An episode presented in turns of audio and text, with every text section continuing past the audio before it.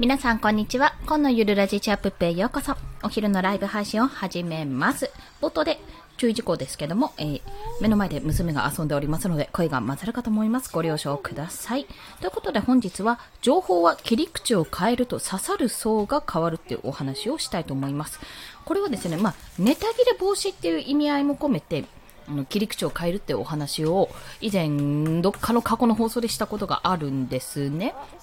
というのは、切り口を変えるってどういうことかっていうと、ま例えばが出てこないので、あの、層が変わる話を交えて事例をお話ししますと、これ話したっけな？えっと、みんなの銀行ってアプリがあるんですね。みんなの銀行ってアプリ。これ銀行口座なんですけども、本当にもうスマホ1台で、まあ、通常のネットバンクと一緒なんですね。えっと、出金、預かりと引き出しができるよってことなんですけども、それだけじゃなくて、あらら、あ、いいよいいよ、はい。それだけじゃなくて何ができるかっていうと、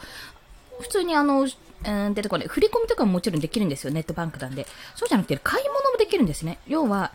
うーんとデビットカードの役割として使えることができるんですよ。でもそれカードがあるとかじゃなくて、スマホ1台で完結するんですね。スマホ1台で出金ができるって、出金というか支払いかができるようになるので、まあ非常にそれが便利だねっていうところで、まあ、結構一時期噂になっていたんですよ。で、その便利さだけじゃなくて何が良かったかというと、お友達紹介キャンペーンということで、まあ、紹介コードを使ってね、その口座を持ってる人の紹介コードを使って、あの他の人が解説をすると、その紹介した人に1000円。まあ、これはまあわかるじゃないですか。で、じゃ紹介コードを使って解説した人にも1000円が入るっていう仕組みになってるんです。まあ、これウィンウィンなアフィリエイト案件になってるわけなんですよ。で、まあ、それって怪しくねえかっていうところで、まあ、お調べになった方もいらっしゃるかと思うんですけども、まあ、基本的にあの、大元の会社、福岡ファイナンスさんだったっけなまあ、特にあの、怪しいところでもなくっていう、まあ、あの、私も情報、見た情報によりますけども、まあ、別に、だ、これは単にリストを取るためのシステムなんだろうなって感じているので、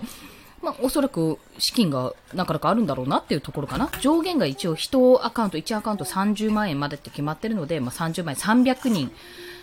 ?3、だよね。30万、30万で割る。300人かな ?300 人ですよね。で、まあ、終了なわけなんですけども、まあ、そうやって広げるための、多分パフォーマンスなんだろうなと思ってやってはいたんですが、まあ、ただのアフィリエイト案件だけで考えてみると、まあ、これ無料体験と同じくらいに、要はどっちも1000円入る。まあ、今キャンペーン中で1500円紹介者に入るんですが、そういうウィンウィンな関係になるから、あ、めちゃめちゃいいねってところでやっぱりいいんですよ。で、これを、切り口を変えて話すってとこなんですけども、最初のキャンペーンの時、まあ、発足した当初の時は、私、あの、単純に口座開設すると、まあ、お金がもらえるよと。で、その銀行口座欲しいなとか、あと結構機能的にも、私ちょうどね、子供の貯蓄口座が欲しかったんですけど、わざわざ行くのめんどくさいし、ネットバンクもなーとかいうふうに、ちょっと考えていたんですよ。まあ、とりあえず開設するのがめんどくさかった。でもこれ、実は、あの、みんなの銀行って、まあ、自分で口座開くじゃないですか。で、貯蓄用のちょっと分けるボックスっていうのが作れるんですよ。なんか、何個 ?20 個くらい作れるのかな？あ、じゃあ、一つの口座の中で、こう、お金を分けることができるんですね。用途別に。ということは、息子のお金、貯蓄用のってそこに入れとけばいいんじゃないかっていう話になって、まあ、早速私は作ったわけなんですよ、そこで。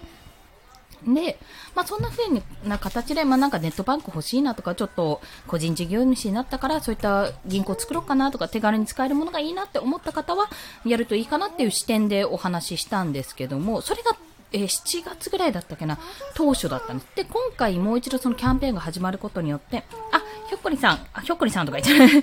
こんにちは、よろしくお願いします。ありがとうございます。ご無沙汰してます。今、今日は情報は切り口を変えると、まあ、刺さる層が変わるというお話をさせていただきます。まあ、みんなの銀行のお話なんですけども、最初のうちは、みんなの銀行を使いたい人、まあ、口座を開設したい人とか、まあ、もしくは、まあ、ちょっと手軽に1000円欲しいなって方に対しての、まあ、口座を開設方法、こんな風に簡単にできて、サクッと1000円もらえるのはラッキーですよねっていうような形で、ブログ記事を書いたと。で、今回に至っては、もう同じような切り口で書いたところで、まあ、ちょっと違うよなって、一回ブームは去ったしって考えたので、今回は、アフィリエイトをやる人に向けて、まあ、ブロガーさんとか、それこそ、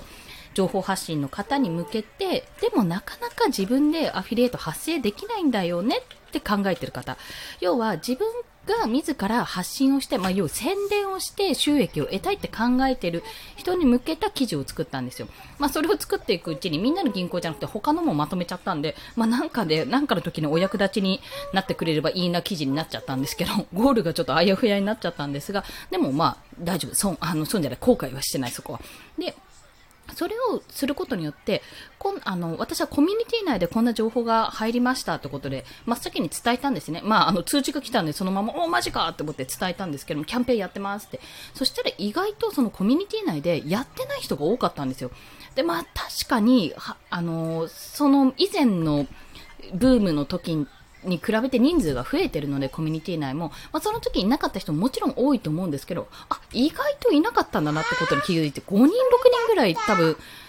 私が、あの、紹介したコードで入ってくれた方がいらしたんですよ、結論としては。で、まあ、それがどういうことかっていうと、まあ、それは一つのギブとして話せたことはもうラッキーキーだったので良かったんですけども、そうじゃなくて、あ、これは場所と時と場所と、まあ、今回のすごい良かった点といえば、もう言ってしまうと、あの、そのコミュニティ自体が基本的にアフィリエイトとかをやってみようっていう、その基本的にフリーランスではないかな。まあ、でもフリーランスに近いような自分で稼ごう、自力で稼ごうっていう、あの、方たちだったからこそ刺さったのが一つと、あ、自分はやってないと。アフィリエイト、このアフィリエイトめちゃめちゃ訴求しやすいじゃん。じゃあやってみようと思って、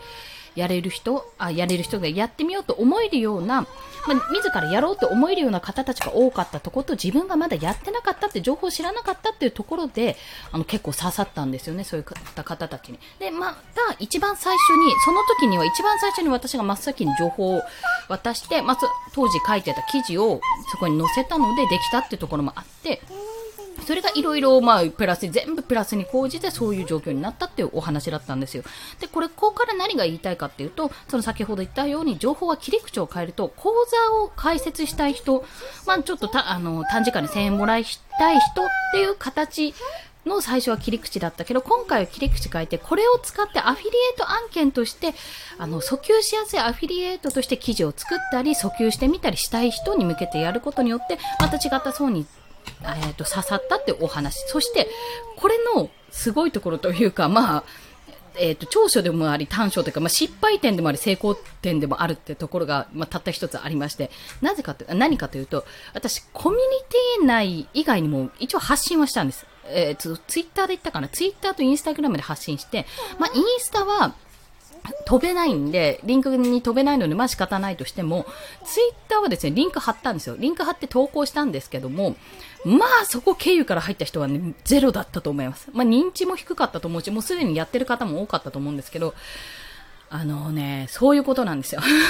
だから結局のところ、あの、もしね、例えばアフィリエイト発生させたいなでもいいんですけど、まあ、なんだろう、なんか教材作るでも何でもいいんですが、仕事がを受注したいって時に、ゼロから始めるときに、やっぱクラウドワークスとかをやるのはもちろんいいんですけども、なんか直営業の時、じゃあ SNS でちょっと募集してみようかなっていうのも全然ありなんですけども、それよりやっぱりクローズドなオンラインサロン内で、まあ、こういうことをやりたい人いませんかとか、あの、こういうのを今自分やれてるんで、もしよかったらご応募くださいみたいな感じで言った方がよっぽど成功率高いのかなって思いましたっていうお話です。まあ、あの、あんまりね、自分の営業ばっかりすると、そのサロンの雰囲気とか、サロン内でやってることとか、まあ、サロン内の目的と反してしまうとちょっと良くないんですけども、まあ、今回に至っては変な話、これ情報としていいから、もし、あの、やってたことない人、訴求しやすいアフィリエイトなんでやってみてくださいって形で言ったから良かったと思うんですよ。むしろ1000円もらえるからやりなっていう形だったら、切り口だったら多分今回コミュニティ内では刺さんなかったと私は考えてるんですね。だからこそ、あ良かったって思うところと、あ、これが相手目線なのかって気づいたところがあると。まあ、そこから両方の切り口、まあ、ネタ。ネタ切れにならないように、すいません。一つの情報、一つの言いたいことをいろんな切り口から話すって言ってもそうだし、切り口を変えると刺さる層が変わるから、これきっとね、あの、あれ出てこない、えっ、ー、と、フィードじゃなくて、フェーズ？フェーズか。自分の今いる段階によって、今まではこういう人に向けて情報を出してたけど、今度こういう人に向けた情報も出してみたいなって思った時に、この切り口の変え方、役に立ってくるかと思いますので、まあ、ちょっと私も一例しか挙げられてなくて恐縮なんですけども、この例を、あの、元に、もしよろしければ皆さんお試しくださいという、そんなお話でございました。それでは今日もお聞きくださりありがとうございました。明日も祝日でお休みの方はお休みですね。はい。娘が終わると察して呼んできましたので、そちらに行ってきます。コンでした。では、また。